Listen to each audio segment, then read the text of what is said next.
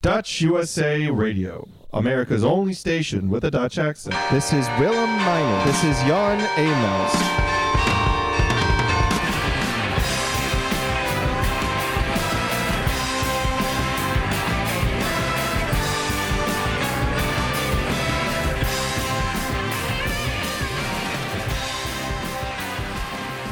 Dag allemaal, dit is Jan Emaus in Hilversum.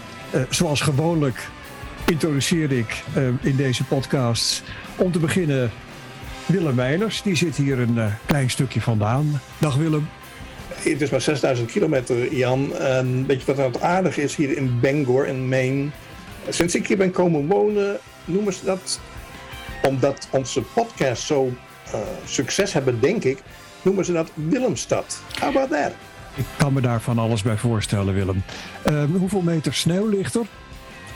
Ah, dat hangt er vanaf je kijkt. Als de sneeuw opgeschoven is, zoals dit weekend is gebeurd, toen hadden we een, dus een kleine, nou, een halve meter of zo. Dan uh, die stapels sneeuw, die reiken wel 2, 3 meter de lucht in. Maar waar het geschoven is, is het maar heel dunnetjes. Willem, zullen wij eens uh, voorzichtig informeren bij onze gast hoeveel sneeuw daar ligt? Dat zou ik doen. Onze gast is uh, Arie de Zwart die woont in uh, Miami. Um, um, Arie, je woont al een hele tijd in Amerika, vanaf 19, hoeveel 80? Vanaf 1985 met mijn gezin. Nou, um, herinner ik mij, jij waarschijnlijk veel beter, 1992, toen er een orkaan jouw buurt opkwam. Um, die raakte de basis Homestead. Dat is correct. Richtte een enorme hoeveelheid schade aan. Kan je dat herinneren? Oh ja, als de dag van gisteren. Leden jullie schade? Wij hadden schade aan onze uh, gebouwen. Uh, daken waren eraf. Ons huis, wat op hetzelfde terrein stond, was van een uh, nieuwere makelij en heeft de storm doorstaan. Echter, onze warehousen, met aquaria, die, daar zijn de, dak, de daken van afgevlogen. Nou, we komen zo over die aquaria te spreken, maar dat is dus een belevenis. Het was, een, was het een categorie 5 uh, hurricane? Um, dat is een belevenis die weinig mensen, weinig emigranten meemaken. Schrik je daar zo van dat je in het vervolg altijd beducht bent als er een nieuwe orkaan de kant van Florida komt? Laat ik het zo zeggen, Willem. En Jan, eh, wij, wij wisten natuurlijk niet wat te verwachten van, uh, van een hurricane. Dus wij waren in zoverre uh, voorbereid dat we dingen naar binnen moesten halen die weg konden waaien. En voor de rest afgewacht. Natuurlijk wisten we helemaal niet, want het gebeurde ook nog in de midden van de nacht. En toen wij s morgens om, om een uur of zeven de dageraad uh, aanschouwden, ehm, was er een enorme ravage bij ons op het terrein. Wij, we hadden toen de tijd anderhalf acre met heel veel exotische planten en bomen. En dat lag dus gedeeltelijk plat. Het was een enorme ravage.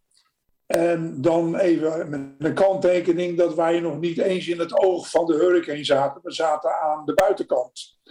Dus kun je je voorstellen hoe het geweest is voor de mensen die in het oog zaten. Voordat we verder praten, jij zit dus sinds de jaren tachtig in uh, Amerika. En ik stel vast dat jouw Nederlands daar totaal niet onder geleden heeft. Hoe komt dat? Ik denk dat het komt omdat wij uh, ja, toch elke dag Nederlands spreken. Zowel met onze kinderen als we ze aan de telefoon krijgen of familie of dus persoonlijk met hen spreken. En je doet als Nederlander uh, in het Nederlands toch je best om de Nederlandse taal zoveel mogelijk te behouden. Wij zijn erachter gekomen dat als je naar Nederland toe gaat, de Nederlanders meer Engels gebruiken in de conversaties dan dat wij zelf doen. Ja, man, hou op. Dutch USA Radio, America's only station with a Dutch accent. Arie, jij noemde al aquaria. Uh, als ik aquaria zeg, wat zeg jij dan? Dan zeg ik uh, tropische vissen. Want dat is jouw handel. Onze handel is uh, groothandel in uh, tropische zoetwater aquariumvissen. Nou, weet je wat het eerste is wat in me opkomt? Wat een ontzettend lastige handel is dat, levende haven. Ik bedoel, je kunt maar beter stoelen verkopen. Of niet soms? Uh, ik weet niet beter. Uh, ik ben opgegroeid in, uh, in de agrarische sector. Mijn vader was uh, altijd met levende haven bezig. Koeien, ehm, paarden, noem maar op. We hadden thuis een mini-farm. dus dat had ook altijd zeven dagen onderhoud nodig. Ik ben in deze handel ingerold. het beviel me en ben daarin doorgegaan sinds 1966. En uh, hoe is het met deze handel gesteld uh, in de Verenigde Staten? Is er veel vraag? Er is veel vraag naar goede handel. Uh, wij zijn daar op ingespeeld. Wij zijn hier in Miami gekomen om dus een link te leggen tussen Zuid-Amerika, het Amazonegebied, en Nederland, waar wij ook een, ons hoofdbedrijf staat. Om dus vissen hier in Miami op te slaan en dan uit alle diverse Amazone-landen en ze dan door te sturen naar Nederland. Uh, in de tussentijd zijn de verbindingen met uh, Nederland en Zuid-Amerika via vliegverkeer uh, verbeterd en sneller geworden. Dus zijn wij ertussen uitgegaan en zijn we de verkoop gaan verleggen op de Amerikaanse en de Caribische markt. en daar aan de detailhandel te leveren. En dit is wat we tot op van vandaag nog steeds doen. Ik, ik, stel me voor, Arie, dat je, mm, laten we zeggen, je, je vliegt naar uh, Ecuador, je vliegt naar um, uh, Brazilië. Brazilië. En je ziet de vissen die je wilt hebben. Vraag 1. Zwemmen die dan op dat moment nog in de vrije natuur? Uh, nee, het gaat iets anders. de mensen die in de jungles leven, en dat zijn Indo's, Indianen, uh, lokale mensen die vangen die vissen. Je moet je dat voorstellen, die zijn zomaar vijf dagen, zes dagen over water zijn die van de eerste aanknopingspunten uh, verwijderd. Daar zitten exporteurs, uh, die kopen die vissen op van die mensen. Die sturen ons hun voorraad, wat elke week kan verschillen. En vandaar doen wij onze bestellingen. En zo doen onze klanten. Dus wat beschikbaar is, dat kopen we. Laten we overkomen en dat uh, behandelen we hier. Dat houden we voor een tijdje in quarantaine. En daarna, als het gezond is, dan wordt het aangeboden aan onze klanten. Ik kan mij voorstellen, hier komt vraag 2, dat je een, een deskundige bent geworden al heel snel in het verschil tussen een tetravis en een, een, knifefish en wat heb je allemaal. Um, um, dat je dus maar naar een plaatje of een videootje hoeft te kijken om te weten of dat uh, goede vis is, of dat gezonde vis is. De, dan zeg je, nou doe maar maar twee pond van dat en vijf pond van dat en doe dat in een, in een, in een, een natte doos en stuur dat op een vliegtuig? Uh, niet echt. Wij, wij kennen de namen van de vissen allemaal. Zowel de common names als de scientific names. En van daaruit uh, weten we wat we moeten bestellen. Uh, die vissen worden dus uh, verstuurd in plastic zakken. Daar gaat water en zuurstof in. En dan wordt die zak dichtgesield of dichtgemaakt met een rubberband of met een clippermachine tegenwoordig. Zodat die zuurstof die erin gespompt wordt, die vermengt zich met het water. En daar kunnen de vissen door blijven ademen. En zo worden ze op het vliegtuig gezet. En dan halen wij ze op en zetten ze weer terug in aquariums. Maar er moet natuurlijk onderweg ook niks gebeuren, hè? want ik neem aan dat uh, dat vervoer binnen een bepaalde tijd moet plaatsvinden. Ja, wij kunnen daar, uh, we hebben de meeste zendingen zijn binnen 24 uur wel uh, bij ons, maar we hebben dus wel een ruimte voor 48 uur. Als die vissen aankomen op Miami Airport, Ari, Um, moeten ze dan door een douane heen? Hebben jullie een, een, een, deal met de douane? Worden ze speciaal gecontroleerd of hoe gaat dat? We, we gaan uh, via agriculture en via US Fish and Wildlife. Daar worden dus documenten voor voorbereid. En daarna, als we die dus passeren, daarna gaan we naar US Custom. Dat is een kwestie van 10 minuten. En dan uh, kunnen we bij de airline de zending op gaan halen. It ain't much if it ain't Dutch USA Radio. Heb jij privé thuis ook vissen? Nee. Waarom niet? Nou, ik ben net als een. Ik had een zwager en die was timmerman. En toen zei mijn zus altijd: als ik een probleem heb met een deur, dan moet ik altijd maanden wachten. Ja, dat, dat is een bekende verhaal. Bij, bij een loodgieter, daar lekt het thuis altijd.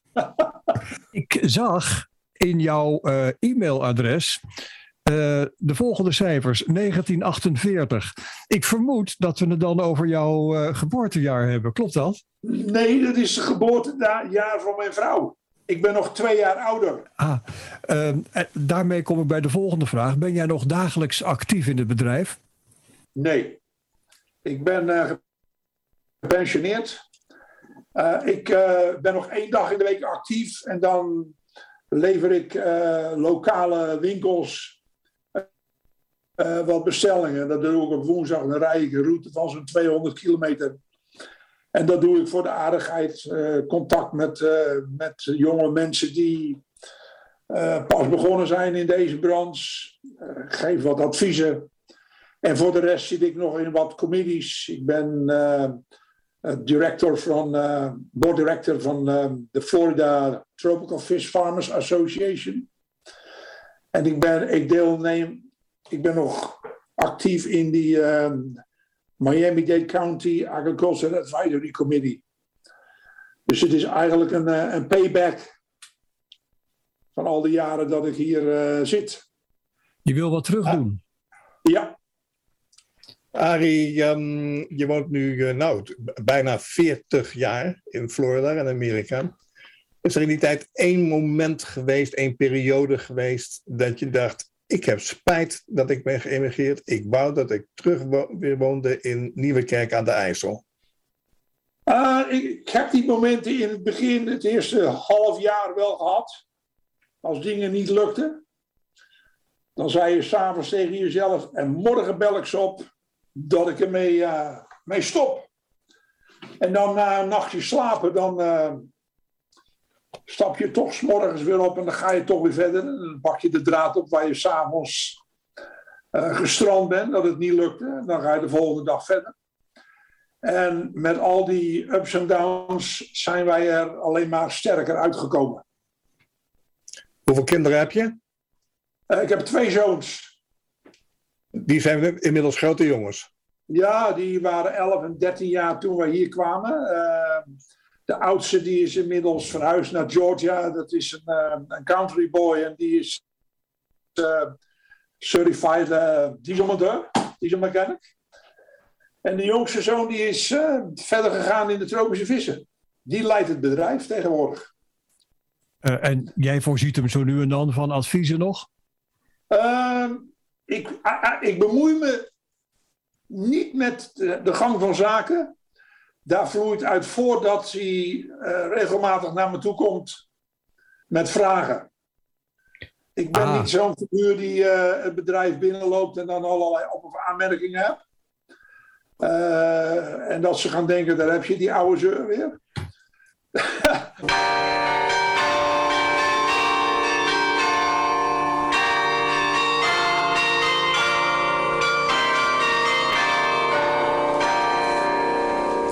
nog wel eens in uh, Nederland?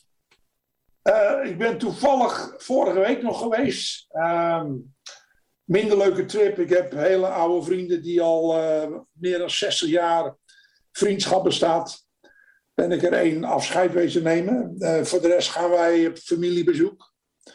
Ehm, we gaan graag naar Nederland, maar we gaan ook graag weer terug. We zijn hier echt gesetteld, zoals we dat noemen.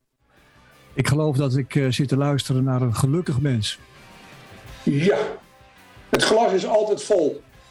Juist.